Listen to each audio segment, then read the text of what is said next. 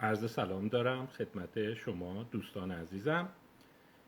این هفته هم با یک کتاب در خدمتون هستم. می‌خوام یک بحثی داشته باشم در مورد کتاب دیگری از رابرت فرانک به نام تحت تاثیر Under the Influence. این کتاب ها متاسفانه خیلی هاشون ترجمه نشدند و به همین دلیل من فکر کردم که چون اینا خیلی علمیه خیلی مطالب جالبی داره مطالبی بروزی داره اینم می‌تونه یک راهکار باشه. تا زمان اینی که افراد فرصت کنن اونها رو به زبان اصلی بخونند یا اونهایی که منتظر ترجمه هستند ترجمه بشه احیانا من بیام خلاصه ای از کتاب رو خدمتتون نقل کنم بحث کنم راجبش و در واقع بتونیم همینطور جلو بریم. حالا ببینیم این رویه رو تا کی می‌تونیم ادامه بدیم و کتاب های جدیدی رو خدمتتون ارائه بدم کتاب توسط انتشارات پرینستون و آکسفورد چاپ شده. اینم پیشا پیش بهتون بگم که پرینستون آکسفورد جزء انتشارات خیلی قوی هستند و خیلی ها سوال می‌کنن ما چجوری کتاب های خوب رو تشخیص بدیم؟ چجوری بفهمیم یک کتابی خیلی خوبه؟ من به شما میگم یکی از کارها اینه که به انتشاراتش نگاه کنید و توی این ردبندی ها به نظر من انتشارات آکسفورد از همه بالاتره. یعنی تاکنون به اعتقاد بنده. اگر شما در حوزه روانشناسی علوم شناختی علوم انسانی مسائل روان می‌خواید کتابی رو بخونید اول آکسفورد هست. بعد به نظر میاد پرینستون رو داریم کمبریج رو داریم هاروارد رو داریم استنفورد رو داریم و امایتی رو داریم. اینا به نظر میاد انتشارات خوبی هن و وقتی کتابی رو چاپ می‌کنن یعنی کتاب یک ارزش جدیدی داره نویسندش یک اعتبار بالایی داره. حالا بحثی که ما اینجا داریم under the influence می‌خواد چی رو بگه؟ من در این حال سعی می‌کنم هر کدوم از این مباحثی رو که خدمتتون ارائه میدم علاوه بر اینکه بحث تئوری و زیر ساخت رو ارائه بدم نکاتی رو هم بگم برای اونهایی که یک مقدار جنبه های کاربردی هم براشون مهمه بتونن نکاتی رو هم به صورت کاربردی از اینها بهره ببرن. بهتون این تضمین رو میدم که این کتاب در نگاه اول ممکنه شما فکر کنید یک کتاب کاملا تئوریتیکال هست و یک بحث شاید بگم روانی پایه و فلسفی رو دنبال می‌کنه. ولی وقتی به انتهای کتاب رسیدم به خصوص به فصل ده و یازده دیدم چقدر کاربردی شد و یک افق خیلی وسیعی رو گشود که من امیدوارم تو جلسات بعد به اونم بپردازم. مثلا قابل تصور نیست. اینقدر افقهای متعددی در قبال اون فصلهای آخرش به خصوص باز پس من شروع می‌کنم کتاب رو بخشایش رو براتون توضیح بدم که چه ساختاری داره. کتاب چندین جا اشاره به جمله معروف جان ستوارت میل داره و بحثش به نوعی دورور این میچرخه. جان ستوارت میل معتقد بود در یک جامعه متمدن تنها دلیلی که می‌توان از اعمال زور و فشار علیه یک شهروند برخلاف میلش استفاده کرد جلوگیری از آسیب به دیگران. و این در واقع اساس بخش عمده ای از جوامع آزاد و دموکراتیک جهان رو می‌سازه که شما اجازه نداری کسی رو با زور کنترل بکنی مگر آنکه آن فرد در حال آسیب زدن به دیگران باشه. و میشه گفت این یک مانیفست جدی در دموکراسی های مدرن است حالا با همین شروع می‌کنه و بعد میره جلو و سوالات زیادی به ذهن میاد. که آسیب چجوریه و ما چقدر از دیگران آسیب میپذیریم؟ و آیا اینم آسیب حساب میشه یا نه؟ حالا من خدمتتون خواهم گفت. فصل های یک و دو و سهش برای اونهایی که روانشناسی آشنایی دارند یک مقدار تکراری است به آزمایش های میلگرام به صورت گذرا اشاره می‌کنه. همخانی با فشار جمع. به پدیده سولومون آش اشاره می‌کنه. می‌دونید سولومون آش یکی از کلاسیک ترین گفته ها توی در واقع میشه گفت روانشناسی اجتماعی است که تعدادی خطوط رو به افراد نشون می‌دادن و با همدستی خود محقق سولومون آش یه عده می‌گفتن این خط از اون بلندتره. و بعد یه عده تحت فشار جمع قرار می گرفتن حالا اسمش رو می‌خواین تلقین پذیری بذارید همراهی با جمع بذارید کانفورمیتی بذارید و در واقع اونا هم می‌گفتن آره درست میگی این بلندتر یا مثلا میلگرام که من بارها راجبش توضیح دادم و یه بحثی داشتم. به نظر من میلگرام یکی از اون واقعا اخترهای درخشان اندیشه بشریه. و خیلی متاسفم که این عمر زیادی نکرد. فکر می‌کنم 51 سال بیشتر عمر نکرد. و در اوج درخشندگی و نبوغ و خوشفکری از دنیا رفت. آزمایش های متعددی داره که اون آزمایش اطاعتش یکی از کلیدی ترین اونهاست و اینم بهتون تضمین بدم. اون ایرادایی که بهش وارد کردن خیلی وارد نیست. بیشتر ایرادهای تکنیکال ضعیفه. اصل حرفش درسته. انسان ها در محیط تحت تاثیر قرار می‌گیرن و القاعات محیط رفتار ما رو به شدت تحت تاثیر قرار میده. یعنی این ادعایی بود که در هسته مرکزی ما من یه بحثی داشتم در واقع میراث آیشمن. فکر می‌کنم اون رو باید مبسوطتر خدمتتون ارائه بدم. چون این آیشمن هم خیلی ذهن من رو درگیر کرده که در واقع آیشمن سمبل کسیه که همخوانی می‌کنه کانفورمیتی می‌کنه همسویی می‌کنه با فشار جمع و به نظر می‌رسه از خودش انگار اراده ای نداره. در کتاب فصل های جذابتری داره که جالب تره به نظر من مثلا با فصل هفت شروع کنیم. تو فصل هفت سه تا پدیده رو مرور کرده سیگار کشیدن خوردن پرخوری و چاقی و نوشیدن الکل. و اشاره کرده که این سه پدیده به شدت تحت تاثیر دیگران هستیم. یعنی در واقع شاید بشه همچین تمی رو در کتاب دنبال کرد. این یک تمیه که من در کارهای دیگه که تو اینستاگرام خدمتتون معرفی کردم خیلی دنبالش هستم. انسان موجودی است به شدت تلقین پذیر. انسان موجودی است به شدت تأثیر پذیر. یعنی ما حالتهای بسیار تأثیر پذیر از هم داریم. و حتی اگر یادتون باشه کارهایی مثل کارهای جوزف هنریکس رو من معرفی کردم. پدیده تاسمانی رو معرفی کردم. افول اینویت های قطبی رو معرفی کردم. تفاوت انسان با میمون رو معرفی کردم. همه اینها رو من خواهش می‌کنم فرصت دارید. اگه ندیدید برید گوش بدید. اساس صحبت اینه. مغز ما آنچه که مغز ما رو از شامپانزه، بونوبو، اوران اوتان، گوریل جدا می‌کنه صرفا بزرگ شدن کورتکس و انجام محاسبات پیچیده تر و دسترسی به توانایی های هوشی بالاتر نیست. آنچه مغز ما رو متمایز می‌کنه قدرت بسیار بالایی از الهام گرفتن از هم نوعان همگونه ها conspecifics یعنی شما به شدت تحت تاثیر هم نوعان خودتون هستید. من در اون موردی که راجع به برند ها بود اشاره کردم. میمون های کاپوچین اصلا اینجوری نیستن. اگر ببینن یه جنسی گرونه و بقیه بهش اشتیاق نشون میدن هیچ اشتیاقشون فرق نمی‌کنه.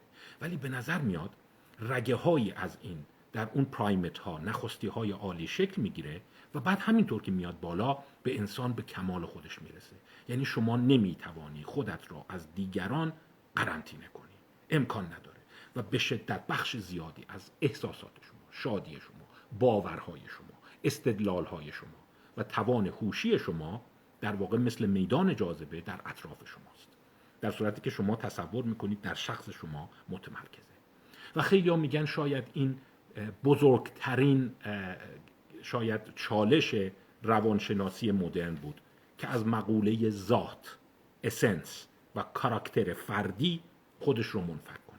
چون ببین ما همش تصور می‌کنیم من آزرخش مکری این تو متمرکزم توی این جمجمه و من مسئول اعمال خیش هستم و من مستقلم و من می‌تونم بدون توجه به حرف دیگران و فشار دیگران مسیر زندگی خودم رو باورهام رو گرایشاتم رو و لذتهام رو انتخاب بکنم. میگن این یکی از بدترین شاید ذهنیت که روان شناسی روان پزشکی و علوم شناختی رو کند کرده. نخیر ما به شدت مثل اجزاء یک شبکه به هم کانکت هستیم. فوق العاده به هم متصلیم و به طرز عجیبی از همدیگه القا میپذیریم. این اصل اول. منتها اصل دومش اینه که ما حواسمون نیست القا یعنی اگر حواسمون بود قضیه حل بود. من یه بحثی رو مطرح کرده بودم. تاثیر آگاهی از هنجار را دست کم می‌گیریم. Normative social uh, inference is under detected مقاله بود از جسیکا نولان این رو تو اینستاگرام و تلگرام دارم. یه عکس کنتورهای برق رو روش گذاشته بودم که وقتی گفته بودن سعی کرده بودن به آدما گفته بودن برق رو کم مصرف بکنید. اون که بیش از همه باعث می‌شد در مصرف برق صرفه جویی کنند نه توضیح دادن در مورد اثرات زیست محیطی صرفه جویی بود نه توضیح دادن در مورد قیمت و صرفه جویی اقتصادی بود بلکه توضیح دادن که دیگران هم این کارو می‌کنند یعنی وقتی شما حس می‌کنی هنجارش اینه نرمش اینه طبیعیش اینه شما هم شروع می‌کنید طبق اون رفتار کردن. منتها نکته خیلی مهم اینه که شما این سهم رو دست کم تصور می‌کنید من با استدلال خودم به اینجا رسیدم. من با عقل خودم به اینجا رسیدم.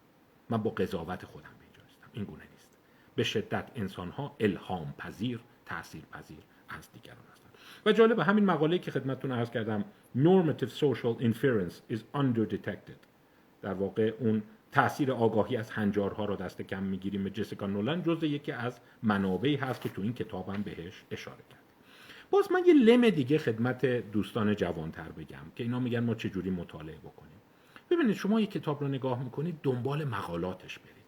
اون مقالاتی رو که خیلی روش مانور داده برید اصلش رو استخراج کنید. الان خوشبختانه تو ایران روش های زیادی از این سیستم هایی هست که حالا نمی‌دونم چیه چجوری حک کردن چیکار کردن ولی دسترسی به تعداد زیادی از این مقالات میسر شده. برید اصل مقاله رو درارید و اصلش رو بخونید. و بعد جالبه ببینید تو کدوم کتاب ها بهش اشاره کردند مثلا شما نگاه می‌کنید می‌بینید آها تو این کتاب هم اشاره کرده تو این کتاب هم اشاره کرده تو این کتاب هم اشاره کرده. یعنی شما به نوعی جریان شناسی اون تفکر رو هم توی نویسنده ها متوجه میشید و ذهنتون خیلی انسجام می‌گیره. خب این در مورد این سه پدیده به چه چیزهایی اشاره کرده؟ خب یکی از کارهایی که براتون خلاصه بگم البته خودش هم خیلی خلاصه به این اشاره کرده. ما کارهای خیلی زیادی داریم. از اینی که سیگار کشیدن ما مشروب خوردن افراد اضافه وزنشون پرخوریشون تجملگراییشون مصرف هر کالایی به شدت تحت تاثیر دیگران. منتها نیاز هست که با یک سری شما میگی ما اینو می‌دونیم آره دیگه بالاخره با دوستاش میچرخه تحت تاثیر هم ولی باید با روش علمی اینها رو نشون داد و در این حال این روش بهش نقد وارد. به مقاله اشاره داره نوشته میر علی و دبرا دوایر این مقاله رو اگه من بخوام دقیق تر خدمتتون آدرس رو بدم من البته اینا رو سعی می‌کنم تو قسمت کپشن هم بذارم. میر علی and Debra Dwyer estimating peer effects in adolescent smoking behavior. A longitudinal analysis. Journal of Adolescent Health مال سال 2009 هست تو این مقاله چی در آورده؟ اومده تعداد زیادی نوجوان رو بررسی کرده قابل توجهی که اونایی که نوجوان دارن. دیده یکی از قوی ترین پیش بینی کننده های اینی که این نوجوان سیگار می‌کشه اینه که دوستاش می‌کشن. یا هم کلاسیاش می‌کشن. حالا اینو شما می‌دونستید آره ولی عددهای قشنگی رو در آورده.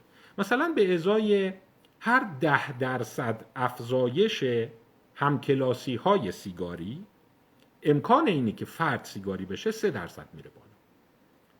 در ازای هر ده درصد افزایش دوستان سیگاری فکر کن طرف ده تا دوست داره سه تاشون سیگار می‌کشن. به ازای هر ده درصد پنج درصد میره یعنی میشه 15 درصد.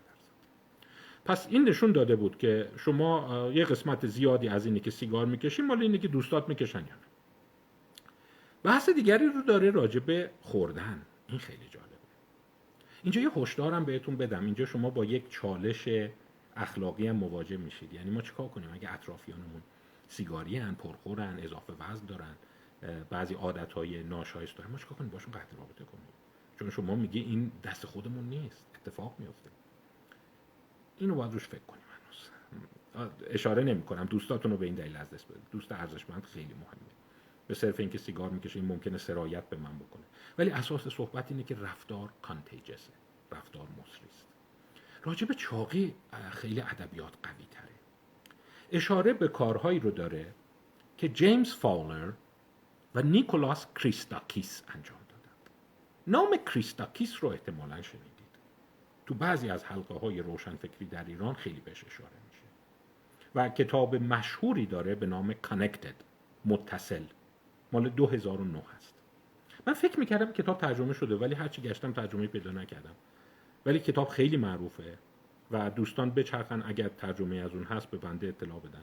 نوشته جیمز فاولر و نیکولاس کریستاکیس Connected The Surprising Power of Our Social Networks.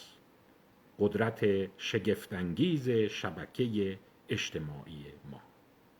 متصل Connected. کریستاکیس پزشک است و تو مسائل پزشکی اجتماعی کار کرده. او متوجه چی شده بود؟ خیلی ساده بهتون بگم. او در یک مطالعه سی و دو ساله که در New England Journal of Medicine چاپ شد. New England Journal of Medicine یک journal بسیار معتبر. 2007 چاپش کرد. اگه اسم دقیقش رو هم بخواین می‌تونم خدمتتون بگم. اسم دقیقش هست The Spread of Obesity in a Large Social Network in 32 Years. گسترش چاقی در یک شبکه بزرگ اجتماعی. یک بررسی 32 ساله. خلاصش اینه. از یه عده آدمو پرسه بود دوستاتو نام ببر این اساس اون شبکه اجتماعی. دیده بود اگر شما یکی از دوستات به ازای هر دوستی که چاقه 57 درصد میزان چاقی شما میره بالا توی این 32 سال. اگه اون دوستی که نام بردی اونم بگه اونم دوست من منم دوست شما یعنی دوستی متقابل باشه. شما بگی اون دوست منه. ولی اون ممکنه شما رو جز دوستای اصلیش ننه گذاشته باشه. احساس بدیه می‌دونم. شما اونو دوست اصلیت بدونی ولی اون شما دوست اصلیت ندونه. اون یکی دیگر دوست اصلیت بدونه. احساس خوبی نیست. ولی اگر این اتفاق افتاده باشه یعنی هر دو هم دیگر رو به عنوان دوست اصلی تگ کرده باشن به قول امروزی ها امکان چاق شدن شما 171 درصد میره بالا. خیلیه. نمی‌دونم. یعنی ساده حرفش اینه که قسمت زیادی از چاقی تو می‌تونه گردن اون چاقایی بندازی که اطراف هستن و فقط اون نیست. حالا کتاب کریستاکیس میگه فقط دوستان شما نیستن. دوستان دوستان شما و دوستان دوستان دوستان شما یعنی سه پله. تا سه درجه یعنی شما دوست لاغر داری ولی اون با یه سری چاق معاشرت می‌کنه. باز با افزایش وزن شما منجر میشه. ها شما ممکنه میگه آخه این چه جوری منتقل میشه. آخه دیگه مگه میشه جادوه؟ چیه میگن نه جادو نیست. سرایت های پنهانه. مثلا اون دوست شما وقتی با دوستای چاقش معاشرت می‌کنه راجب چی حرف می‌زنن؟ ممکنه راجع به رستوران های خوب حرف می‌زنن. راجع به کبابی خوبی که تو تهران باز شده حرف می‌زنن. راجع به سفر تفریحی که رفتن چقدر غذاش خوب بود حرف می‌زنن. در صورتی که ممکنه اگر ورزشکار باشه راجع به باشگاه جدیدی که باز شده حرف بزنن. راجع به رژیم جدید دارویی حرف بزنن. و این سرایت به صورت غیر ملموس به شما منتقل میشه و رو شما اثر می‌ذاره. پس همینجا دوستان عزیز یه چیز دیگر هم حواسمون باشه. من یه بحثی رو راجع به ماده تاریک دارک ماتر دارم و مرتب اون رو تکرار می‌کنم بخش زیادی از این تأثیر پذیری ها دست خود ما نیست. حواسمون نیست. اتفاق میفته دیگه چه چیزایی هست؟ حالا ممکنه راجع به این چاقیه ایرادای وارد بشه. تو کتاب under the influence گفته. گفته خب ببین قرار نیست اینجوری باشه. شما هم خودت ذاتا چاقی دوست داری. خودت تمایل به اضافه وزن داری. تو خودت هم هست. با این آدما معاشرت می‌کنی دیر یا زود خودت هم چاق میشی. تقصیر اونا نیست. این علی و معلولی نیست فقط همبستگی. خب مثلا به مقاله دیگری اشاره داره که این مقاله توی ژورنال طب کودکان جاما 2018 چاپ شده. تقریبا میشه گفت قضیه رو روشن می‌کنه. توی سری نظامیان آمریکا که دست خودشون نیست مرتب از این پایگاه به اون پایگاه از این شهر به اون شهر منتقل میشن. ایران هم همینجوریه دیگه. نظامی ها رو یه دفعه پیام میاد. از هفته بعد شما منتقل شید به پایگاه فلان. و دیده بود به محض انتقال به پایگاه هایی که اضافه وزن وجود داره یا میانگین وزنشون بالاست خودشون و خانوادهشون هم شروع می‌کنن چاق شدن. یعنی پس میشه یک آزمون این رو در نظر گرفت. یک پدیده علتی در نظر گرفت. مثل یک آزمایش ناخواسته است. که رندوم تصادفی این نقل و انتقال ها. شما رو میفرستن یه جایی که میانگین افراد چاقن شما هم شروع می‌کنید چاق شدن. بعد دوباره میفرستن یه شهری که میانگین آدم یا پایگاهی که میانگین وزن افراد همه رو دارن دیگه. این چهار تا خیلی دقیق توی پایگاه نظامی و اینا هست. متوجه میشن که کاهش وزن بده. همین مسئله رو در مورد نوشیدن مشروب دارند. دیدن که باز داشتن هم, هم اتاقی توی خوابگاه که مشروب خور هست به شدت به سرایت کمک و باز توی خوابگاه های دیدن که قره کشی میشه. یعنی هم شما رو قره کشی می‌کنن باز نشون دادن که آره وقتی این نیست که تو خودت هم یه ذاتی بوده خب بلا رفتی با اون دوست شده دیگه. این نیست دست خودم نیست. کارت کشیدن من افتادم با فلانی هم اتاق شدم. اون مشروب خورده به من سرایت پیدا کرده. پس ببینید بحثش اینه که بسیاری از این رفتارها مصری هستند اما دیگه چه بحثی رو داره؟ این فصل هفتش بود. به نظر من فصل قشنگش فصل پنجشه. فصل پنجش راجع به رفتارهای جنسی میگه. انقلاب جنسی تغییر گرایش های جنسی. اونا چی جور سرایت پیدا می‌کنه؟ آیا اونا هم جنبه القا پذیر داره؟ آیا انسان ها از اون بابت هم سرایت پیدا می‌کنند؟ بحث قشنگ و نوآورانه ای رو راجع به تغییرات جنسی افراد داره. می‌دونید که اشاره می‌کنن میگن تو سالهای 1960 و خورده ای 65 66 67 ما شاهد نوعی انقلاب جنسی در رفتار جوانان در آمریکا هستیم. حالا من نمی‌خوام اینجا انقلاب جنسی رو توضیح بدم ولی خیلی ساده اینجوری فکر کنید. سادهش رو می‌خوام بدون سادهش اینجوریه. اولش میگه نظام کلاسیک همسرگزینی و رابطه با جنس مخالف اینجوری بوده. افراد از هم خوششون میومده با هم قرار میذاشتن دیت میذاشتن چند جلسه هم دیگر رو می‌دیدن. اگر کم کم خوششون اومد به هم متعهد می‌شدن بعد که به هم متحد شدن بعد رابطه جنسی برقرار می‌کرد حالا بعد انقلاب جنسی میگن اونوری شده. اول افراد با هم رابطه جنسی برقرار می‌کنن. بعد اگه همدیگه رو خوششون اومد شروع می‌کنن با همدیگه دیدار کردن و دیت کلاسیک تو رستوران و محیط بیرون گذاشتن. و اگر این خوشایند بود نهایتا با هم ازدواج می‌کنن. یعنی به نظر میاد جهت فلش برعکس شده. و این رو بهتون بگم. اگر شما کتاب های روانشناسی رو مطالعه کتاب های علوم شناختی رو مطالعه کنید. یکی از توپیک ها یکی از سوژه هایی که بسیار به اون می‌پردازند اینه که چرا انقلاب جنسی تو بعضی از این کشورها اتفاق افتاد. علتش چیه؟ و من فکر می‌کنم برای تمرین ذهنی برای شما مهمه و در عین حال برای بسیاری از شماها می‌تونه جنبه های کاربردی داشته باشه تو زندگی شخصیتون. چون سوال اینه که این ازدواج این نظام سنتی که شما داری چرا الگوش عوض میشه و من به شما یک هشدار میدم. بسیاری از اون چیزهایی که شما تحت عنوان علت طلاق و جدایی و نمی‌دونم تغییر رفتار جنسی جوونا می‌بینید بیشترش حرفای غیر علمی و من در آوردی و زرده. این هیچ ساینسی پشتش نیست. یه عده پیچیده نشستن دارن اینا رو تحلیل می‌کنن که چرا این اتفاق میفته چی میشه که مثلا افراد بیشتر تمایل پیدا می‌کنن روابط جنسی کوتاه مدت برقرار کنن؟ بعد اگه خوششون اومد عمیقش کنن. در صورتی که قبلا کاملا اونوری بود. تا زمانی که افراد خیلی به هم متحد نمی شدن توی یک چارچوب قانونی قرار نمی گرفتن رابطه جنسی نمی و این یکی از اون چالش های فکری روشن فکر است و من فکر کنم از اون چالش هایی که شما چه بخواین چه نخواین باید واردش بشید.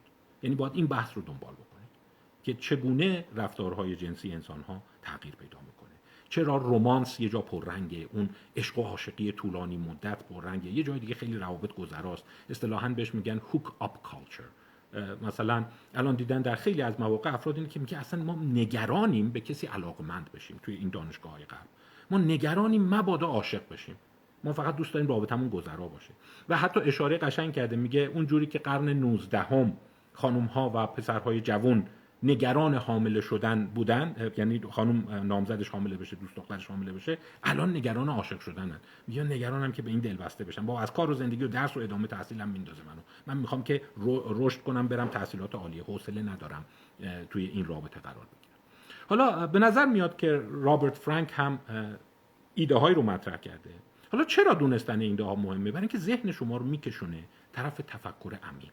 از تفکر سطحی دور بشید. مثلا بیاین تقصیر نمی‌دونم سریال های ترکیه بندازید و ماهواره و این چیزا. نه خیلی پیچیده تر از ایناست. خیلی اینا رو نشستن دونه دونه آنالیز کردن. به صورت کلاسیک و سنتی جواب انقلاب جنسی رو میندازن گردن ظهور روش های جلوگیری از بارداری. یعنی کنتراسپشن خوراکی. یه عده دیگه هم میندازن گردن پنیسیلین. یعنی ما دو گروه سنتی داریم. یعنی اگر شما جامعه شناس روانشناس سنتی بدونی میگه چی شد یه دفعه آزادی جنسی پیدا شد یه عده میگن پنیسیلین بود 1943 چون جلو جلوی عفونت های مقاربتی رو گرفت افراد ترسشون ریخت شروع کردن ارتباط جنسی بازتر داشتن. ولی یه عده میگن نه این انقلاب جنسی دهه 60 اتفاق افتاد و مصادف شد با اومدن قرص های خوراکی ضد بارداری اورال کنتراسپتیو و اینها بود که جلوی در واقع بارداری رو که تونستن بگیرن میگه نگرانی افراد کم شد. رابرت فرانک نظر جالبی داره. من فکر می‌کنم به اینم بیاندیشیم. و بعد اینو تعمیمش بدیم به سوالاتی که تو زندگی ما پیش میاد که چگونه روابط جنسی عوض میشه. رابرت فرانک معتقده که آنچه که رو روابط جنسی اثر می‌ذاره چون ببین جنسیت در یک محیط معنی پیدا می‌کنه. کل کشور معنی پیدا نمی‌کنه. محیط دانشگاه. محیط کار. بسیاری از افراد با همکاراشون با همکلاسیاشون ازدواج می‌کنن. گفته نسبت دختر به پسر بسیار اهمیت داره. یعنی چجوری از فرد دیگری نام می‌برم که من می‌خوام بیشتر به کارهای او در جلسات بعد بپردازم. یک آدم بسیار جنجالیه ولی حرفای قشنگی داره. مارک رگنروس یک کاتولیک بسیار معتقد. اینو بهتون میگم. از اون کاتولیک های خیلی دو آتش است. استاد دانشگاه جامعه شناسی تگزاس ات آستینه. دانشگاه آستین تگزاس است. مارک رگنروس. و مارک رگنروس یک کتاب جدید داره. کتاب در واقع میشه گفت آخرین اثر او هست که من اسم کتاب رو الان دقیق خدمتتون بگم. The Future of Christian Marriage. مال انتشارات آکسفورده. چون مال انتشارات آکسفورده. با وجود اینه که حس کردم یک جهتگیری ایدئولوژیک داره ولی ورق زدم نخوندم هنوز. ولی امیدوارم بتونم خلاصه ایشو براتون بگم. به خصوص اونایی که راجع به مشاوره زناشویی و ارتباط نوجوانا و اینا سوال دارن. اسم کتاب هست آینده ازدواج مسیحی. خب همینجا شما اون تفوق طلبی این کاتولیک مؤمن رو نگاه می‌کنید. او معتقده که میشه گفت کامل ترین و اخلاقی ترین رابطه جنسی ازدواج مسیحی. چرا حالا ازدواج مسیحی؟ چون میگه مونوگاموسه تک همسریه. چند همسری توش امکان پذیر نیست. تمام عمره. توش جدایی امکان پذیر نیست. و کاملا هتروسکشوال یعنی اون ایدئالی که معتقده بشر باید تو رابطه جنسی قرار بگیره اینه. منتها او به تحلیل دقیق نوسان این داره می‌پردازه. چی میشه؟ یه دوره های مردم از این عدول می‌کنن سبکای دیگر رابطه جنسی رو می‌خوان نگاه کنن.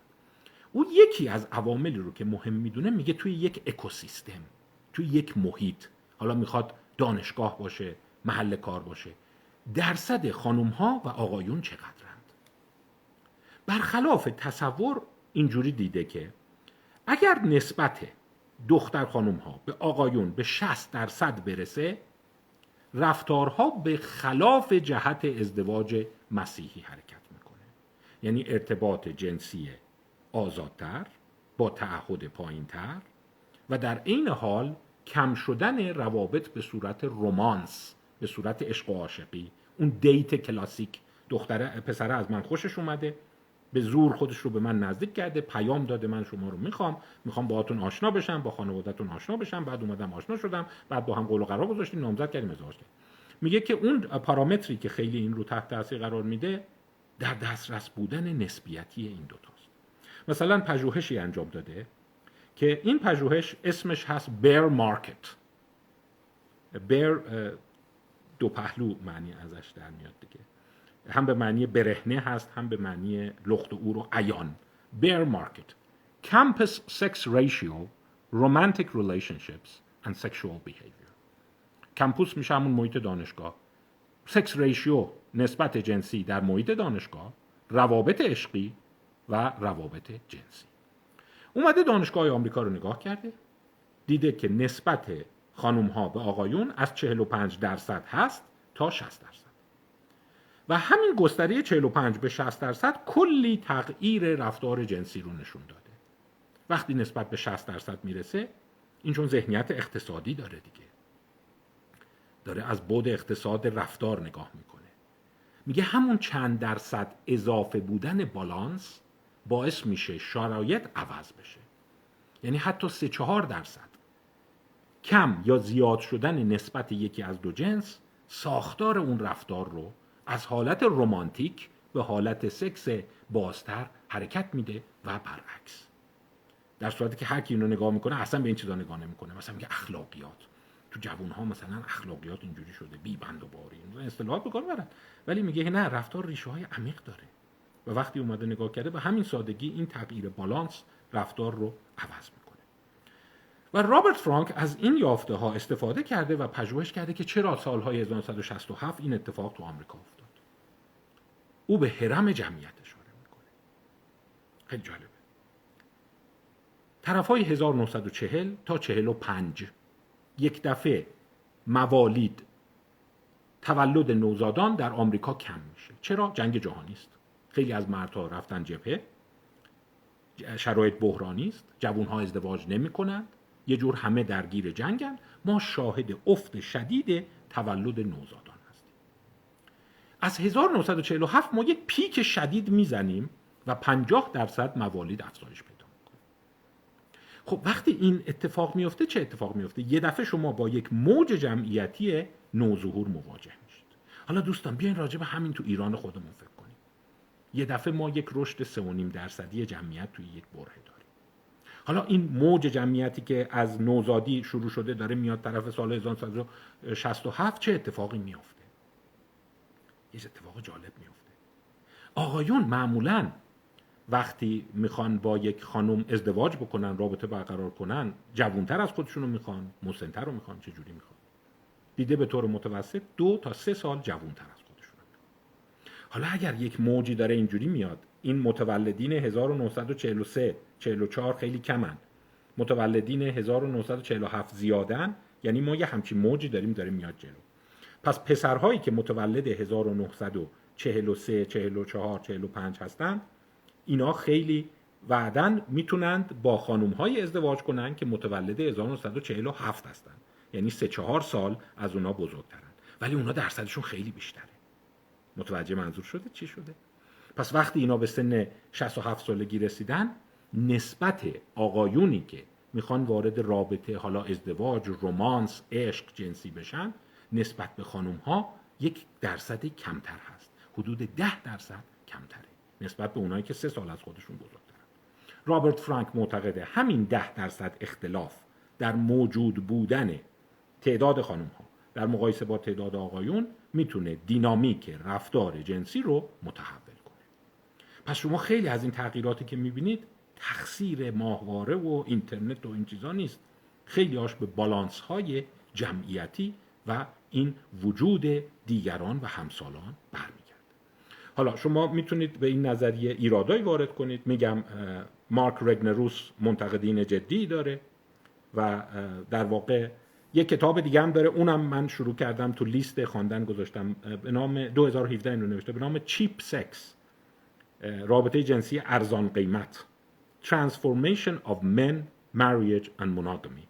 در واقع تغییر مردان ازدواج و تکمسری که در واقع چگونه پارامترهای اقتصادی پارامترهای در دسترس بودن نبودن به مقدار خیلی کم فکر نکنید همه جوگی باشه 5 درصد 10 درصد می‌تونه اون اخلاقیات کلی جنسی جامعه رو زمین تا آسمون تغییر بده.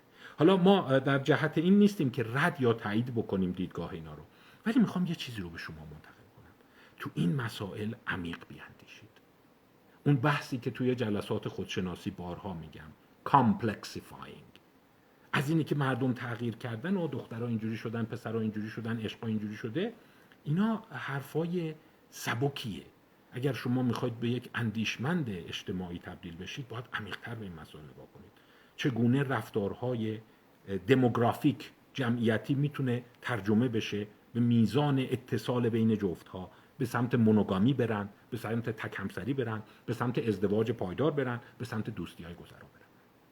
در صورتی که می‌بینی متاسفانه این فکران نیست. و تازه جالب منتقدین مارک رگنروس خیلی هاشون میگن تو خیلی داری ساده نگاه می‌کنی خیلی پیچیده تر از ایناست. باز از یک کتاب دیگه نام ببرم. این اسمش جالبه. اینم شروع کردم تو لیست گذاشتن ولی واقعا امیدوارم برسم و براتون توضیح بدم. مارینا ادشید استاد اقتصاد ونکوور در کانادا است. و او کتابش هست Dollars and Sex دلار و سکس. How Economics Influence Sex and Love. چگونه اقتصاد سکس و عشق را تحت تاثیر قرار میده یعنی شما می‌بینید شاخص های درآمدی توزیع درآمد تو جامعه. اینکه یه عده پول چجوری دارن چجوری دارن خیلی قشنگ نشون داده. این می‌تونه کل این چیزها رو عوض کنه. در صورتی که می‌بینی یک ساده اندیشی وجود داره که همه چی رو می‌خواد به اخلاقیات فردی تقلیل یعنی بشر در یک شبکه پیچیده رفتاری قرار داره و وظیفه علم جدید اینه که این رفتارها رو در بیاره در صورتی که یک عده به این کاراکتر اخلاقی چسبیدند. کتابی هست من باز این رو معرفی می‌کنم. می‌خوام اینو قبلا هم باش بحث کردم که من جز این دیدگاه ها دارم. مارک آلفانو فیلسوف جوان معاصر نوشته Character از moral fiction. اسمش آدم رو به شک میداره کاراکتر شخصیت منش به عنوان یک افسانه اخلاقی. یعنی اینکه اینقدر ما آدم رو آدم خوب درستکار بدکردار نمی‌دونم ناپسند بی مبالات لاوبالی طبقه بندی می‌کنیم بخش زیادش از اون تصوریه که همه چی این توه و اون دینامیک وسیع بیرون اون ماده تاریک دارک ماتر رو نمی‌بینیم. به همین دلیل من این کتاب رو دوست داشتم. احساس کردم که آره به زبان خیلی ساده داره این دارک ماتر رو توضیح میده. شما خیال می‌کنی که آره این چیزا برمیگرده بین یه دختر پسر با هم اینا عاشق میشن چی میشه عشقشون نمیمونه. بعد میگه که مثلا خوب بار نیومده تربیت خانوادگی نداره. در صورتی که او یه نیروهای عجیب غریبی داره رو انسان ها اثر می‌ذاره که این نیروها رو ما ندیدیم مثل میدان های جاذبه. پس کتاب مارک آلفانو رو بسیار توصیه می‌کنم. Character as Moral Fiction یعنی همش داره میگه که فکر نکن همه چی این تو متمرکزه. ما یک اتصالات خیلی عجیب غریبی داریم. از وزنمون گرفته از دخانیاتمون گرفته از عاشق شدنمون گرفته و خیلی از اینها با متغیرهای عجیب غریب بیرونی در تماسن. یعنی فکر می‌کنم اگر شما با این نظریه سکس ریشیو آشنایی نداشتید سکس ریشیو نسبت جنسی هست. در علوم رفتاری خیلی چیزها رو توضیح میده. خیلی از این چیزهایی که مثلا شما میگی مثلا مردای فلان کشور چرا اینجوری ان مردای فلان کشور عاشق بیشن مردای فلان کشور یا بعضی جاها مثلا اینو چقدر نمی‌دونم هوس بازن این تصور خیلی ساده ننگارانه است که بیای همه چیز رو تقلیل بدی به ذات اخلاقی افراد. حالا تقلیل دوست داری بده مهم نیست ولی بدبختی اینه وقتی می‌خوای از راه فقط اخلاق گرایی فردی به مسئله نگاه کنی به بنبست می‌خوری. یعنی هر کاری می‌کنی درست نمیشه. و بعد خشم پیدا من اینو خوب نشناختم. چرا اینجوری شدن؟ به هر کی میری اینجوریه نه به هر کی میری اینجوری نیست. نسبت سکس ریشیو اینه دیگه. sex ratio بالانس جامعه رو عوض می‌کنه. اون کتاب Dollars and Sex توزیع نابرابری درآمدی بالانس جنسی جامعه رو عوض می‌کنه و رفتار رو از نوع خاصی به نوع خاص دیگه هدایت می‌کنه. اون مارک رگنروس با وجود اینکه دست راستیه و حتی یه جایی سرزنشش کردن که تو طرف ترامپی بالاخره از این معتقدان راستی هست و معتقده که این فرهنگ جدید در واقع جمهور دموکرات ها برای آمریکا خوشحال نیستن یک جمهوری خواه حساب میشه با این حال حرفای قشنگی داره. اشاره می‌کنه که آینده ازدواج مسیحی در حال تغییره و اونم به دلیل این عوامل عجیب غریبی که اصلا شما ممکنه اونا رو حسابش هم نکرده باشید. ولی بریم جلوتر ببینیم دیگه چه فایده داره. کم کم این فایده ببینید که داره در میاد. سبک نگرش رابرت فرانک. که شما این عناصر پنهان بیرونی رو حواست باشه. همه چی رو نه یا و بعد ببین اینه که میای مثلا میگی که ببریم با روانشناس مشورت کنیم که این شخصیتش به من می‌خوره یا نه. مارک آلفانو داره میگه اصلا شخصیت یک فیکشنه مورال فیکشنه. شما بسیار تحت تاثیر اون شبکه دینامیک قرار می‌گیری. یعنی کلی از طرف هم تست شخصیت بگیر. همین سوال بکن. ریشیو جنسی محیطش چجوره؟ دوستاش چه شکلی هستند توزیع درآمد در اون سیستمی که داره زندگی می‌کنه چجوریه؟ اینا توضیح میده رفتار جنسیش رو. در صورتی که شما همش چسبیدید به و برای همینه که یه عده منتقد اون نظریه ژنتیک هم شدن که همه چی میندازه گردن اکسیتوسین و تستوسترون و اینا. نه خیلی پیچیده تر از این هاست باز در کتاب در فصل هشتش اشاره دیگه ای داره که نه تنها این چیزهایی که گفتم یک دینامیک پیچیده داره خرج کردن هم یک دینامیک پیچیده داره. من در هفته قبل صحبت کردم. تلاش شما برای به دست آوردن کالاهای موقعیتی. اون اصطلاحی که در واقع هیرش به کار برده بود. فرد هیرش که در واقع کالاهای موقعیتی کالاهایی که رتبهش مهمه نه خودش. و او اشاره می‌کنه که خیلی از کالاها داره به صورت رتبه در میاد نه خودش. چند تا مثال می‌زنه. مثلا مسئله SUV ها. این ماشین های شاسی بلند تو ایران معروف شده. تقریبا میگه در سالهای 1980 کسی شاسی بلند دوست نداشت. معتقد هم دردسره هم بنزین زیاد مصرف می‌کنه هم رانندگی باش سخته همین که اصلا ترمز کردن باش سخته امکان چپه شدنش بالاست. یعنی که ماشین جالبی نیست. اگرم می‌خواستی استفاده کنی این SUV اسمش بود Sport Utility Vehicle. برای اینایی بود که می‌خواستن باش کوه برن بالا تپه برن برن تو دشت تو شهر نمی بردن که. بعد میگه 1987 رنج روور رنج روور میاد ماشین خودش رو ارائه میده بعد پثفایندر میاد بعد شورولت سابوربن میاد. منتها اتفاقی که تو SUV میفته اینه که میگه سایز ماشین هم تبدیل به یک کالای موقعیتی میشه.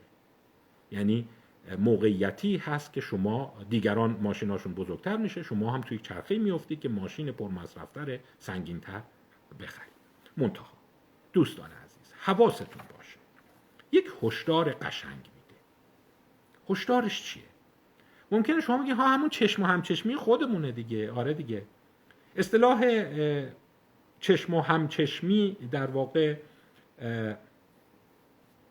اصطلاح شاید میشه گفت سخیفی باشه. و اصطلاح معادل انگلیسیش هم keeping up with the Jones هست. Keeping, keeping up with the Jones. جونز همسایه های خیالی هستن که میگه جونز رفته ماشین اینجوری خریده پس ما هم برای اینکه از اون عقب نمونیم باید بریم ماشین اونجوری بخریم. میگه فراموش نکنید سرایت رفتار به خصوص تو کالاهای موقعیتی به چشم و همچشمی ساده تقلیلش ندید. این از اون دینامیک های پیچیده که من به شما الان چند تاشو مثال زدم. نسبت جنسی مسئله سرایت پنهان ماده تاریک. فقط این نیست که آقا خودتو کنترل کن دیگه. مگه در همبین نباش. هر چی می‌بینی چشم هم چشم کنی بره بخری. میگه نه اینجوری نیست. اولا بعضش دست خودت نیست. مثلا وقتی ماشین ها بزرگ میشن شما در ماشین های کوچیک احساس استراب می‌کنی. و درست هم هست. برای اینکه ماشین شاسی بلند بزنه بهت امکانی که نفله بشی زیاده. پس شما مجبوری ماشین تو بزرگ کنی. اصلا چشم هم چشم نیست. برای حفظ جان خودت یا اینی که نرم به سمت او میره. اون ماشین ها ارزون تر میشن. قیمت کالا میاد پایین.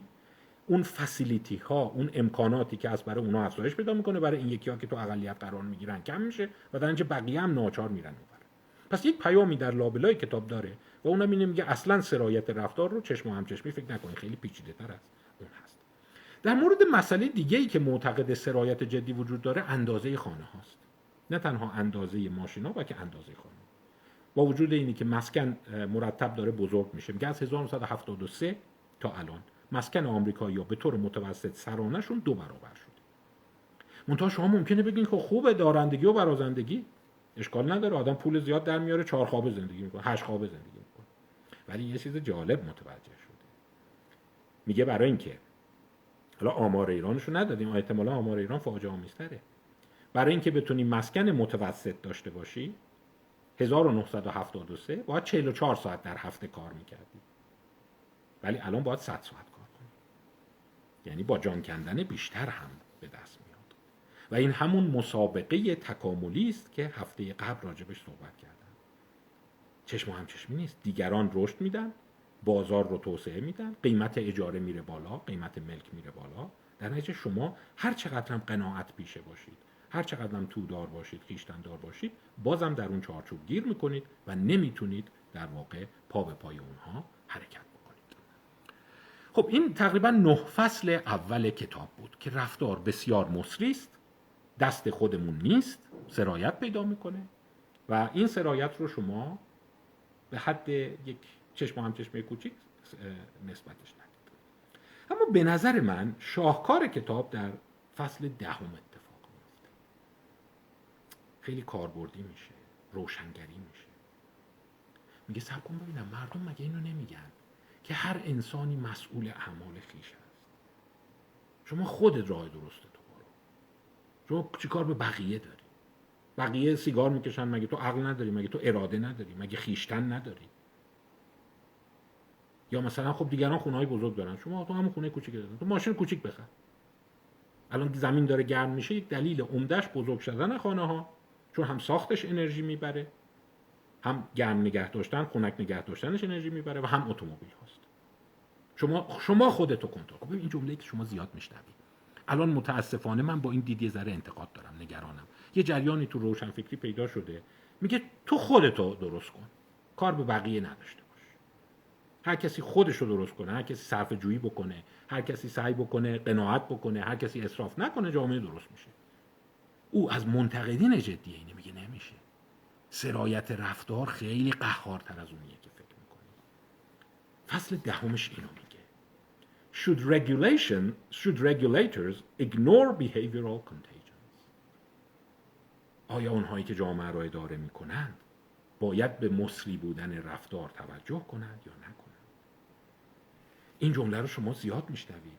هر کسی اراده آزاد که در مورد مسائل خودش تصمیم بگیره. هر کسی مسئول اعمال خیش است. شما برو خودتو درست کن. کارت به بقیه نباشه.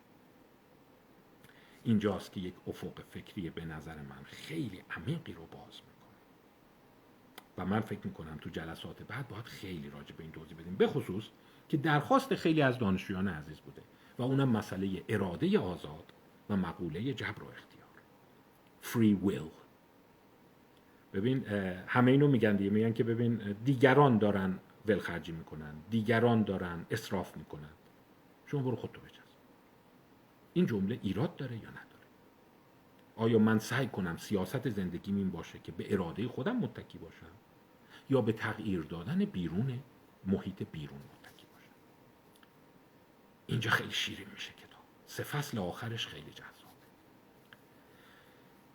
یک کاری هست خانم کاتلین ووس و جاناتان سکولر انجام دادن. کاتلین ووس و جاناتان سکولر.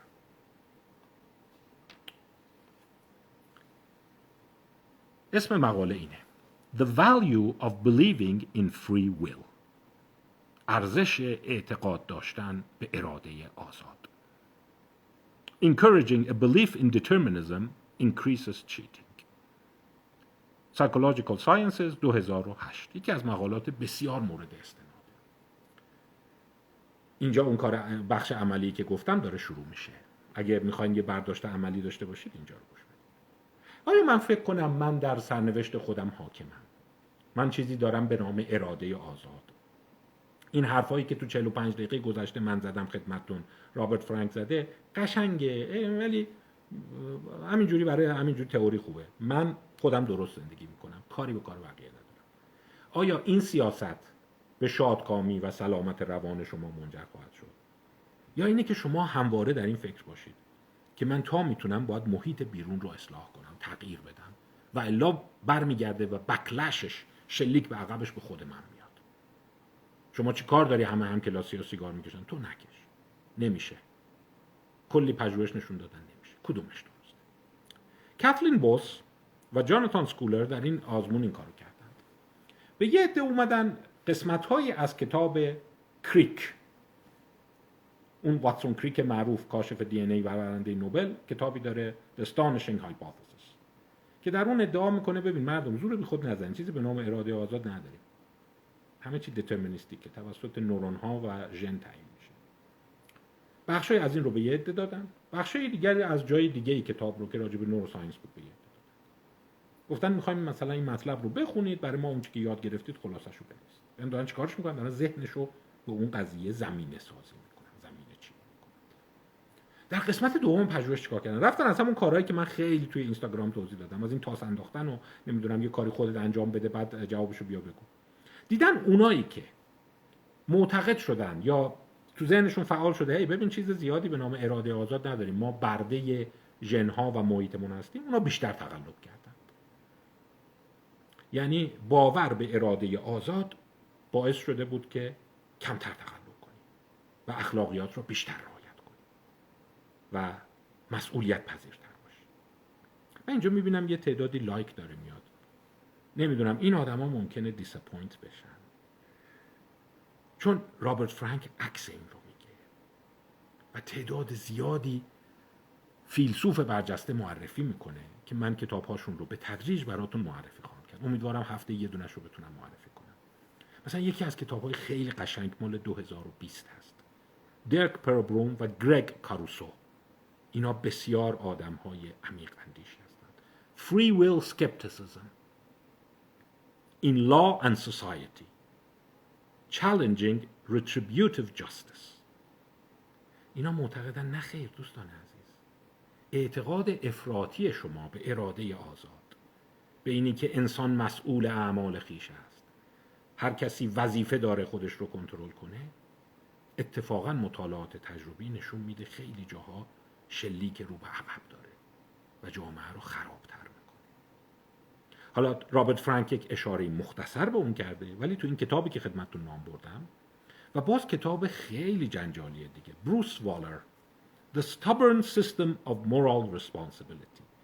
سیستم سرسخت و لجوج مسئولیت اخلاقی. این ستا گرگ کاروسو درک پربوم و بروس والر.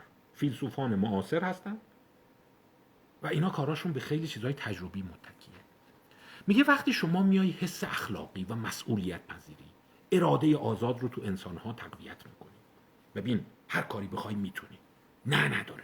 انسانها حاکم سرنوشت خودشون اصطلاحا چیزی هست بهش میگن هوریشیو آلجر منتال هوریشیو آلجر هوریشیو آلجر این کتاب های خیلی شاد داستانی رو صد سال پیش تو آمریکا می نوشت و با قیمت کم چاپ می‌کرد. کودک فقیری که با اراده خود پولدار شد. نمی‌دونم فرد فلجی که با اراده خود قهرمان ورزشی شد. این دامن زدن به مفهوم اراده آهنین تلاش خیشتن آزاد یه نقد داره بهش. دیده اولا باعث سرخوردگی خیلی ها میشه. دو سیستم ها هرچی بیشتر به این دامن می‌زنن جرم بیشتر میشه. در مقابل سیستم هایی که اصطلاحا بهشون میگن free will skepticism شکاکان اراده آزاد. من الان برای شما شکاک اراده آزاد رو نشون دادم دیگه که ببین اونجوری که فکر می‌کنی حاکم رفتار خودت نیستی. رفتار خودت از محیطت میاد از مناسبات بیرونی میاد از نسبت زن به مرد میاد. فکر نکن همه چی درون خودته. دیدن اونایی که اینجوری فکر می‌کنن جوامع انسانی تری می‌سازند چون شروع می‌کنن محیط رو ساختن. به این نتیجه می‌رسن که ببین برای اینکه جرم کم بشه باید بریم پارامتراش رو پیدا کنیم. پارامتراش چیه؟ توزیع زنگوله درآمد. پارامتراش چیه؟ نسبت افرادی که مهاجرت می‌کنن پارامتراشون چیه؟ وینر تیک آل منتالیتی همه برنده همه رو می‌برن. و بعد اومده دیده تو جوامعی که جرم پایین تره تعداد زندانی ها پایین تره به طرز عجیبی مردم کمتر به مفهوم اراده آزاد اعتقاد دارن. اینکه با هر کاری می‌تونی بکنی. برعکس جوامعی که همش افرادگونه روی مقوله خیشتن اراده آزادی مسئولیت فردی تاکید می‌کنند بیشتر هی بحران پیدا میشه میگم این بحثا جدیه. الان فقط به شما یک اشاره کردم. تو فرصت های دیگه کتاب های این آدم ها رو دنبال خواهیم کرد. و در واقع بحثایی داره که ببین همونجور که ما گفتیم شانس در هفته قبل بحث کردیم یک سهم مهمی در موفقیت داره. در بدبختی افرادم نقش داره. ما مورالاک هم داریم. یه جای بدی گیر می‌کنی بعد مجبور میشه کارهای غیر اخلاقی ازت سر بزن پس در واقع بیایم اینجوری نگاه کنیم. این جریانی که رابرت فرانک قسمت اقتصادیشه. ولی فیلسوفاش ایناییه که من نام بردم خدمتتون. صحبتشون بر سر اینه. اینقدر نگون وظیفه اخلاقی مسئولیت اخلاقی.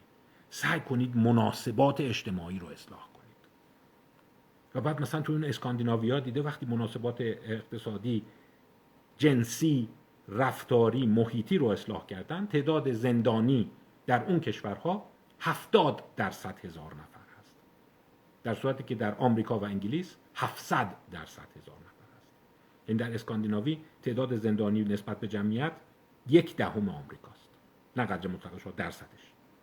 و خیلی از اونها معتقدن که نه اینجوری که شما میگی انسان نمی‌تونه همه کار که می‌خواد بکنه. انسان بالاخره بنده محیط و شرایط و فرهنگ و اون بزرگ کردنش هم هست. به هم دلیل من می‌خوام که یک باب free will skepticism رو هم در شما باز کنم. این شاید ضد جریانی باشه به اون جریانی که معتقد خواستن توانستن است و شما کافی اراده کنی و تلاش فردیته و دلت بخواد خیلی عمیق دلت بخواد موفق و اتفاقا دیدن نخیر اونهایی که شک می‌کنن تو این قضیه امکان موفقیتشون خیلی بیشتره. چون شروع می‌کنن مناسبات محیطی رو تغییر دادن. این رو من بعد سالها تجربه تو درمان معتادان دیدم. معتادانی که میگن من اراده کردم نزنن تقریبا شکست می‌کنن ولی معتادایی که اینجوری باور دارن ببین آخه دست خودم نیست که. دیگران می‌کشن من وسوسه میشم. میرم خونه فشار کار هست وسوسه میشم. میرم پول اضافه تو جیبم هست وسوسه میشم. بعد اون به این نتیجه می‌رسه پول اضافه تو جیبش نباشه فشار زندگیش رو کم بکنه ارتباطاتش رو عوض بکنه ساعات رفت و آمدش رو تغییر بده بعد اون موفق میشه. پس یه عده اومدن گفتن تو سلامت روان به خصوص برای دوستانی که رشتهشون روانشناسی بالینی هست دوستانی که روانپزشک هستن تو مشاوره کار می‌کنن. ببین این داستان به قول خارجی ها تریکیه به قول خودمون اومد نیامد داره.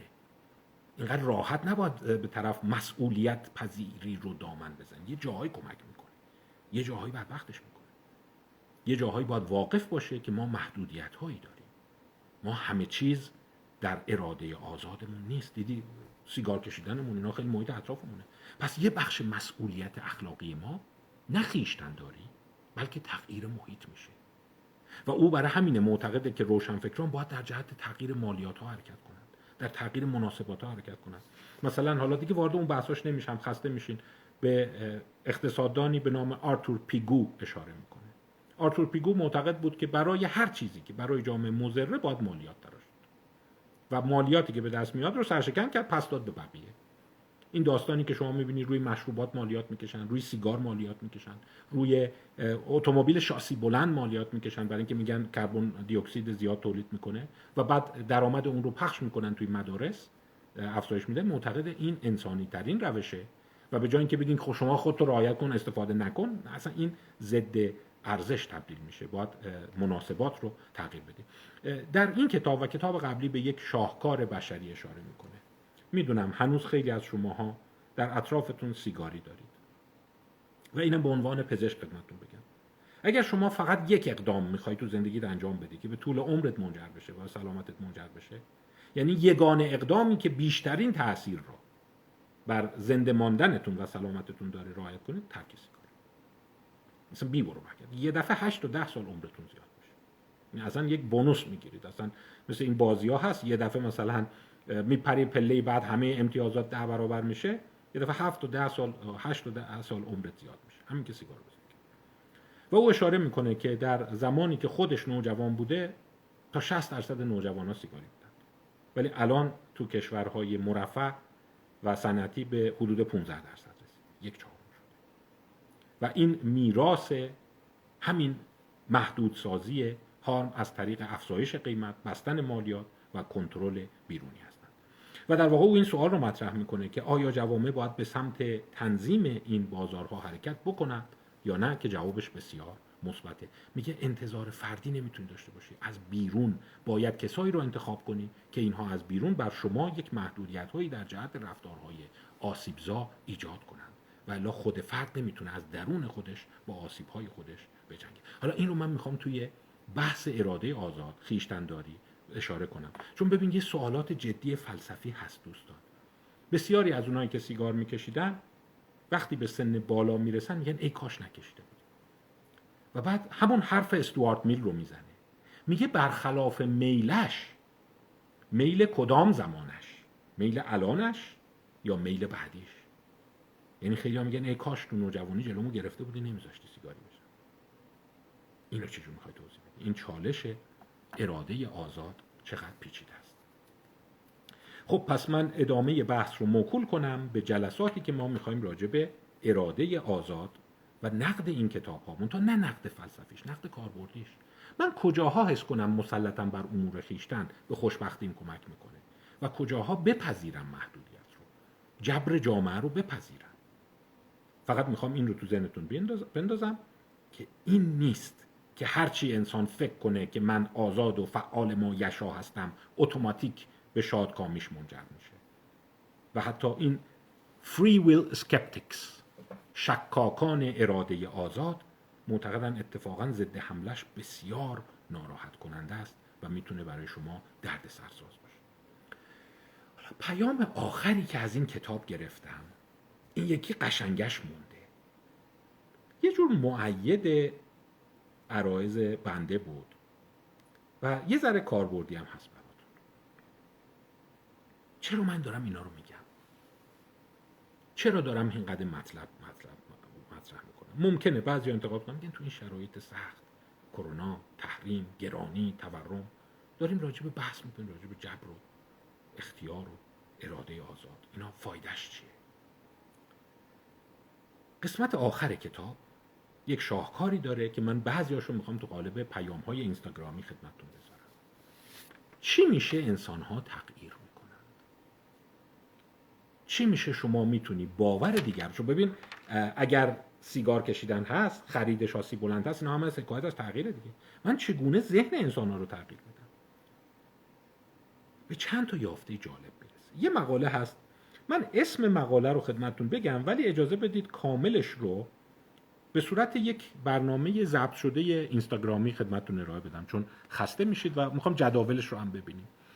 مقاله مال 2018 هست در ژورنال PNAS Proceeding National Academy of Science. Exposure to opposing views on social media. ببخشید می‌خوام. Exposure to opposing views on social media can increase political polarization. پیام سادش اینه. ببین ما این رو شما خیلی شنیدید. اینجا می‌خوام ذهنتون یه ذره کنم. که انسان خوب آقا پیام طرف مقابل رو بشنو پیام خودت هم بشنو پیام این طرف هم بشنو بعد بین اینا خوبش رو انتخاب کن. معمولا تو مجادله اینه دیگه توی این مناظره های تلویزیونی اینه دیگه. یا مثلا آقا شما فقط حرف یه طرف رو نشنو. حرف طرف مقابلم بشنو. توی این قضیه یه عده شک جدی کردند شک جدی از کجا اومد؟ دیدن با افزایش شبکه های اجتماعی و افزایش دسترسی مردم به اینترنت همین اینستاگرام توییتر مردم دارن قطبی تر میشن افراطی تر میشن. گفتن خب تقصیر اینه که هر کسی میره هم نوعای خودش رو پیدا می‌کنه. یعنی شما میره آدمایی رو follow می‌کنی که هم فکر شما. اصطلاحی درست شد به نام echo chamber اتاق پژواک. اون حرفای دل شما رو می‌زنه شما خوشت میاد لایکش می‌کنی. بعد اون سیستم به شما همونا رو پس میده. در بعد از یه مدت شما حسابی افراطی تو حد خودت میمونی. اومدن دیدن تو جوامع غربی که بررسی دقیق کردن. این که میگن غربی معنیش نیست تو کشور خودمون نیست تو کشور خودمون هست. قطبی شدن در حال افزایشه. با وجود افزایش دسترسی مردم به رسانه های اجتماعی. یعنی اطلاعات آزاد آنگونه که تصور می‌کردن به تعدیل دیدگاه ها منجر نشد به افراطی تر شدن افراطی ها منجر شد. نمونهش رو توی انتخابات مثلا ترامپ می‌بینید انتخابات کشورهای غربی می‌بینید. تو کشور خودمون من هستم اینو داره اینجوری میشه. ولی شما ممکنه بگین آخه چه جوریه خب شما می‌تونی بری سایت های اونا هم چک کنی. شما مثلا هم تلویزیون خودمون نگاه کن هم ماهواره نگاه کن. بعد حرف این دوتا رو مقایسه کن مثلا. ولی این آزمون به سلسله پژوهش هایی تعلق داره که میگه ذهن انسان اونجوری کار نمی‌کنه. تو این آزمون چیکار کردن؟ به یه عده گفتن خیلی خوب شما دموکراتی شما جمهوری خواهی. درست شد؟ بیا تو پژوهش ما شرکت کن.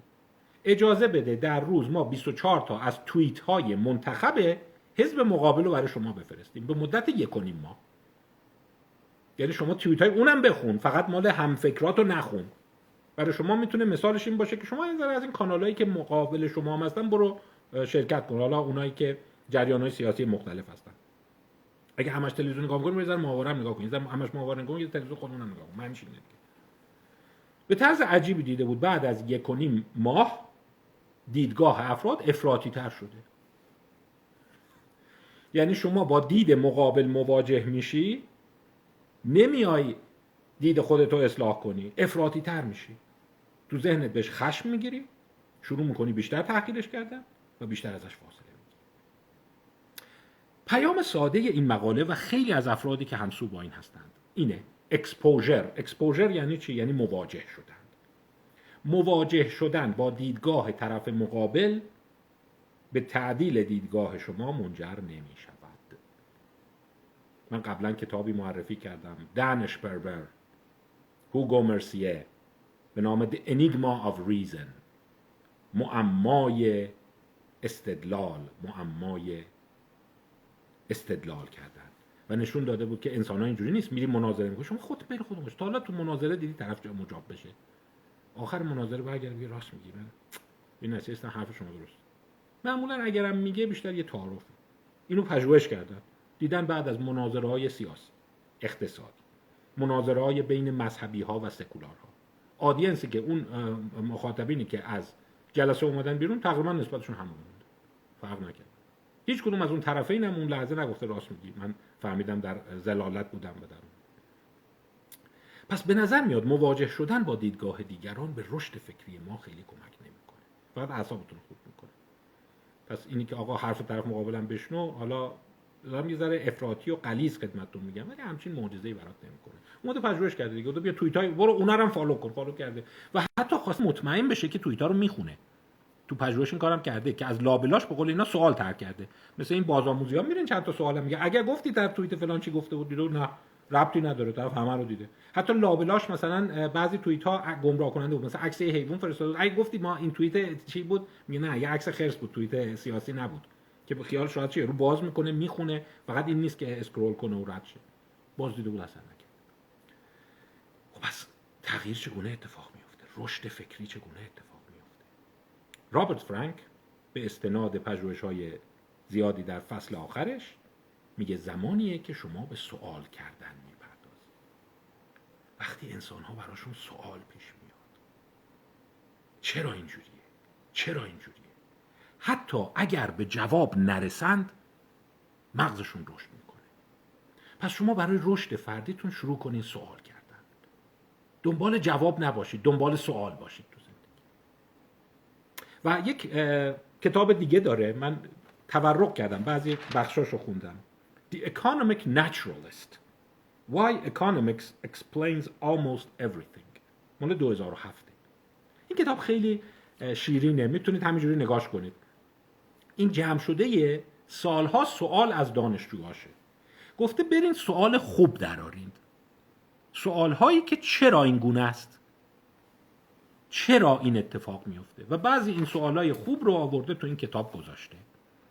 مثال چرا مثلا من چند تا از مثالهایی که خوشم اومد و خدمتتون میگم. تو ایران هم شاید باشه من نمی‌دونم. میگه دقت کردین لباس عروسی رو هیچ جا غیر عروسی نمیشه پوشید. ولی لباس دامادی رو اون کچلوار دامادی رو شما محل کار تو مهمونی های دیگه هم می‌تونی بپوشی. خیلی هم میپوشن کسی هم نمی‌فهمه. میگه همون لباس دامادیته. پس کچلوار دامادی به درد مناسبت های دیگه می‌خوره ولی لباس عروسی تقریبا به درد هیچ مناسبت دیگه نمی‌خوره. ولی خانم ها اصرار دارن لباس عروسیشون رو بخرن ولی درصد زیادی از دامادها لاقل در قبل لباس عروس لباس دامادیشون رو اجاره می‌کنن کرایه می‌کنن. چرا اینجوریه؟ در صورتی کاملا عکس باشه. اون چیزی که به دردت می‌خوره برو بخر. اون که فقط برای یه شبه. چرا می‌خوای نگرد خب در نگاه اول شما میری سراغ همون کاراکتر منش و جواب های کلیشه ای میدی. زن جماعت اینجوریه دیگه.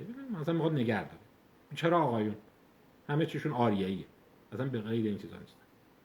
به این جواب ها میگن رئالیسم ساده لوحانه نایو رئالیسم همونطور که نسبت جنسی رو گفتم چرا اینجوری شده؟ مردا هوس باز شدن. نمی‌دونم عشقا علکی شده. دخترها بیوفا شدن. به این میگن نایو رئالیسم میگه از نایو رئالیسم دور شید و شروع کنید فکر کردن. مثلا میگه این سوال قشنگ بود یه در فرستادیم در بیارن. که چرا اینجوریه؟ چرا مردم لباس دامادی رو اجاره نمی‌کنن؟ اجاره می‌کنن نمی‌خرن. برعکس لباس عروسی رو می‌خرن. دید این سوال میره جلو یه سوال پیچیده تر پشتش میاد. دلیل مثل همون نسبته بود که گفتم نسبت زن به مرد. دیده بود که فرم لباس های دامادی خیلی محدودتر از لباس عروسه. شما ممکنه 300 نوع لباس عروس داشته باشی لباس دامادی 5 6 نوعه. یقش اینجوری حساب اینجوری تمام پس اگه شما می‌خوای کرایه درست کنی کافیه ده دست لباس دامادی بخری و با اون می‌تونی کرایه بدی مغازت رو بچرخونی. ولی اگه شما می‌خوای لباس عروسی کرایه بدی باید اون خزانت ذخیرت مخزنت 300 400 تا لباس عروس داشته باشه. پس مغروم به صرفه تر نیست برای اون عرضه کننده.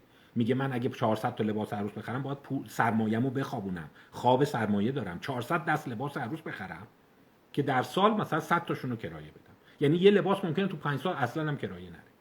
پس من نمی‌خرم چون گردشش کم میشه. پس سوال اینی که چرا لباس عروس رو می‌خرن ولی لباس دامادی رو کرایه می‌کنن لاقل در قبل؟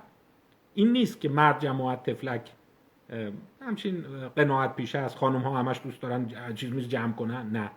اینه که تنوع لباس عروس بیشتر از تنوع لباس داماد حالا وقتی رفتن پژوهش کردن نه هم موقعی تنوع کم شد کرایه کردنش هم بیشتر شده.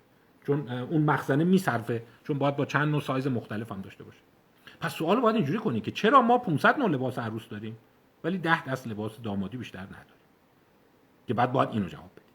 پس میگه همون مثالی که من توی خودشناسی ها میگم complexifying پیچیده سازی و مطرح کردن سوال به رشد فکری کمک می‌کنه.